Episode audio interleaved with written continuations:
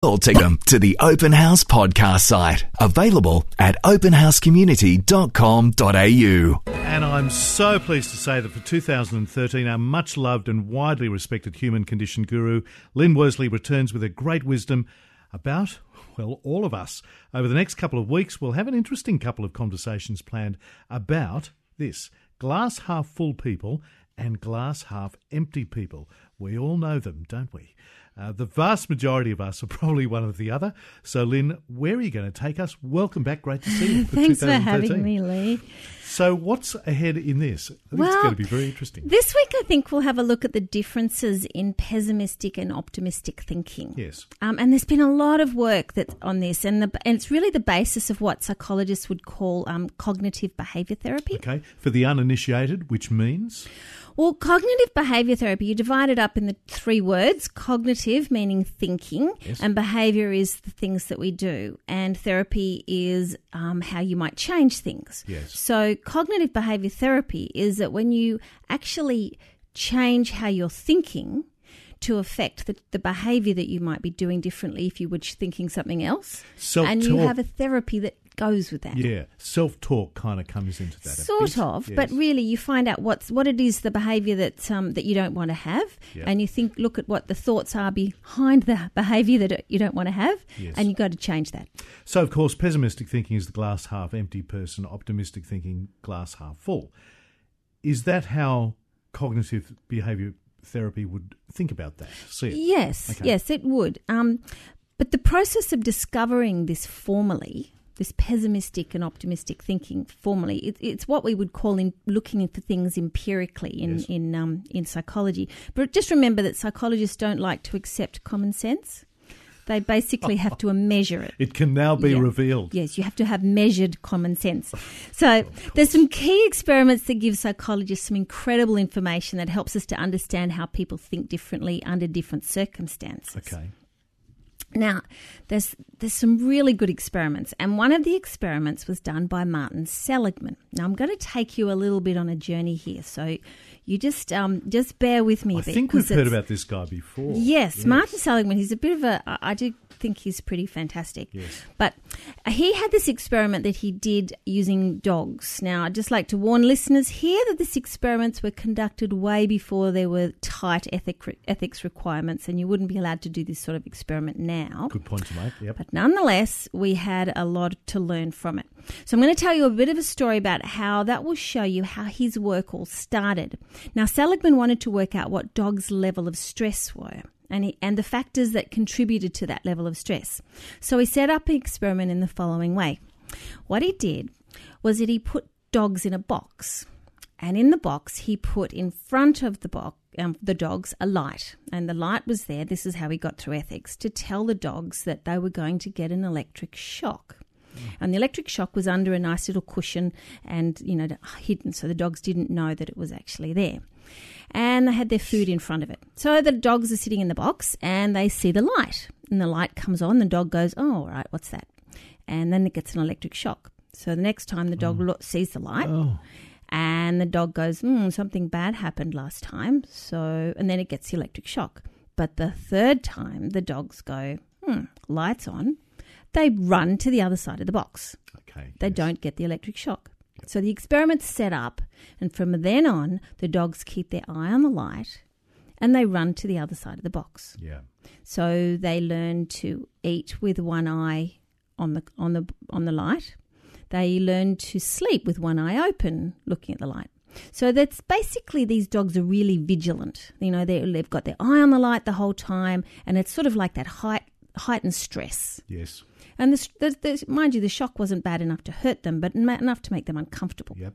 So this is the experiment. It goes on and on and on. And, and so basically they were waiting for the dogs to, you know, get really sick. And they didn't. So they looked at the dogs and Sick they, from stress. yeah, they just Okay. sort of were waiting. The, the prediction was that these dogs are going to be so stressed that, you know, they're, they're going to collapse Yeah. from exhaustion. But they actually found that they didn't. So they saw that their coats were shiny, they were eating well, and they hadn't lost any weight, and they looked good. Um, so Seligman's experiment failed. So just before he finished the experiment, he thought he'd just try a tricky thing, and he put in a wall between where the dog could escape and so half half the box. So the dog's sitting on the pad with the electric sh- pad underneath him, and of course the light comes on, and he turns to run away, and what does he do? Hits Can't- the wall. Yes. Yeah. So he has this terrible situation where the dog starts screaming and howling and barking and trying to get away from the electric shock. And the light comes on again and they start and try and get away. But after a while, the light comes on. They just think, well, why bother? Last time I still got the electric shock anyway, so they just sat there. And after a while, they stopped looking at the light and they just sat there in the, on the pads And copped it. and copped it. Yeah. And mind you, the electric shock wasn't enough to hurt them, but enough to make them uncomfortable. Yeah. So after a while, the lights come on and off, and the dogs get electric shock, and the dogs just sat there and they were very passive. They didn't jump around, they just slept all day. They didn't really do much. They didn't look stressed, but they lost their weight. Their hair start, the fur started falling out. They had blood in their stools. They had all the, the signs of dogs in distress. Mm. And so at this point, Seligman thought oh, he might get into trouble, so he better hurry up and take the wall out. And that's when something interesting happened. So he took the wall out. What do you think happened to the dogs? Well, their most recent learned behaviour is just to stay on the mat. Yeah, And is that what happened? that's what happened. wow. So the dogs stayed there. They just sat there, Wow. even though they could escape. So they thought, you know, that these dogs had actually learned beforehand to escape. But the recent one, like you said, was that they had learned that you couldn't escape. And the most recent learned behaviour is the one that counts. Yeah, and when case. and so Seligman wrote this up because it was quite an interesting phenomenon, and it wasn't just one dog. And then he published his findings. And when he published his findings, there we got letters from all over the world, and they were saying people were saying, "But this is what happens with people. This is what happens with women when they've been in domestic violence situations, and they keep going back." And back to them, they don't leave. This is what happens to children who've been abused, who then go and find partners who do the similar sort of thing. This is this is what happens. So all of these people writing into Seligman, and at this point he said, "Well, this is what I am coining the phrase of learned helplessness." Which does apply to humans. Yes, yes. Yeah. So the next 50 or 60 years, Martin Seligman has studied people who then who are seen to be helpless or have learned helplessness. And he also studied how to move them from learned helplessness to being helpfulness. So what his big area of work was right, well, let's look at how we can shift them. Now, at the same time as he was studying all of this, Aaron Beck, who's a very famous cognitive behavior therapist, was studying cognitive behavior therapy, and that was gaining this recognition.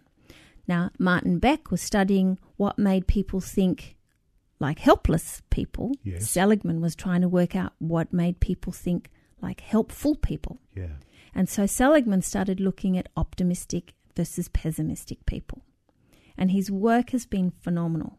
And what he has found is that there are some very key features in the way people think when they're in that optimistic mindset and they're in a helpful sense than when then someone is in a pessimistic mindset and they're helpless. So can we kind of run through those two opposite ends of the spectrum? What did he find? Yeah. Well, the key things that he found was that those who had the learned helplessness um, were they had more depression, they had more anxiety, and the anxiety and the depression had a particular way of thinking that actually dominated their style of, of behavior Yes. They were the same patterns for anxiety and depression. And he also noticed that there were very different outcomes for people who were optimistic versus those people who were pessimistic in their thinking patterns. Yeah. The approach to situations were different. The interactions with people were different. Their actual experiences were of the same situation were actually interpreted so differently. And the cognitive behavior therapists, they continued to study the pessimists and the positive psychology people started continue to study the optimists and they kept finding more and more thinking patterns that were different. How long ago was this conducted? The dog experiment was probably ex- about the 60s and 70s. Such big and significant Yes. new thinking for the Yes. time. And Beck's work, Aaron Beck, who's still alive, and I actually went to hear him speak. He's in his mid 90s. Yep. Uh, um, oh no, he's just approaching ninety.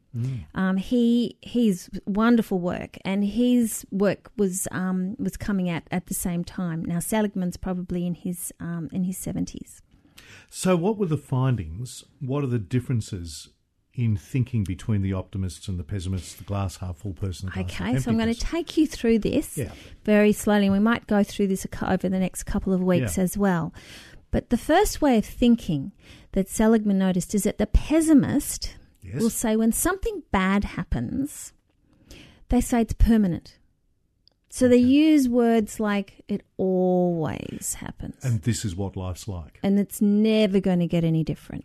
And it can't change things. And so they'll use those words quite frequently in sometimes when something bad happens. Mm. So, for example, say you were going out driving and you're looking for a parking spot. And you get to the parking place and there's no parking, so you, this always happens. You know, can never get a parking spot, and I just can't get there on time. So that sense of it, it's just not going to change, and so you basically change how you approach something in a sort of a loser mentality. It basically is never going to change. Now, on the same thing, the pessimist will say when something good happens, it's just not going to last long. Oh, I see. Because I was going to say it might be, notwithstanding the fact that they're a glass half empty person, it may be right that they always don't get a car park or, or you know, sometimes don't. It might be. A Mm. It, now that you just said two things that were really different. You said Yes, that's right. They're Yeah. always, always can't, I always can't get a parking spot or nearly. or I could sometimes. Yes. So the sometimes is what separates Is the optimists and the pessimists. Yeah. Mm. So the pessimist would say, "I always can't." And if they something good happened, well, one time I got a parking spot, but Yes. that's not normally the way Yeah. and and that, you know that's a, a minor thing but then something you know like somebody who's going through a number of traumatic events and they've had one after the other and, you know four or five events that sometimes people have experiences in their lives where they've just had you know four or five events one after the other for them now that are awful they will then develop a sense of helplessness in the same way as the dogs do Hmm. and so what happens with them is that they start to think that this is always the way it is. Now, the optimists would think about it quite differently. Each event, they would break it down and turn it into something that is temporary if it's a bad thing that's happened. Okay. So if the pessimist has something nice happen, they think, well, that won't last. That's right. It's only short lived, it's temporary. And the optimist is the kind of the opposite. Yes. Yeah. So the optimist would say when something bad happens, oh, it's temporary. It won't last long. Things will get back to normal. You know, this is just a, a bad run, but uh, normally we cope quite well. We've had a few things that have happened to us recently, but we've been really quite fortunate about how we've got through it. But it won't last long because things will get back to normal. We may have to have a separate conversation on just this one question, but what are the things that's that have made me a glass half empty person or glass half full? I'm sure there are lots of things. And there's a the Childhood norm- issues.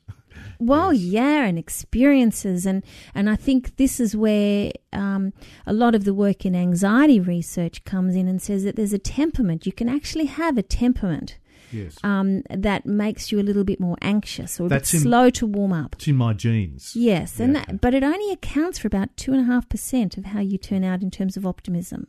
Oh, that's. So it's not huge, Mm.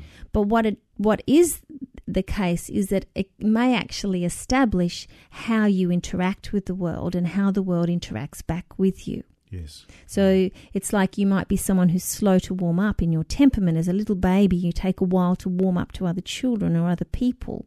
And because of that, other people don't warm up to you readily. Hmm. And so you don't get the experiences as the child who has the temperament that makes everybody want to come and cuddle them and ch- pinch their cheeks and Yes. tell them how cute they are. And that establishes a pattern of behavior that reinforces what they start with. Yes. And so the big question is, which we're not going to explore tonight because we will continue this, is can you change from, say, at least the pessimist to the optimist? And I'll- I believe you can. yeah. If, oh, well, that's my job. Yes.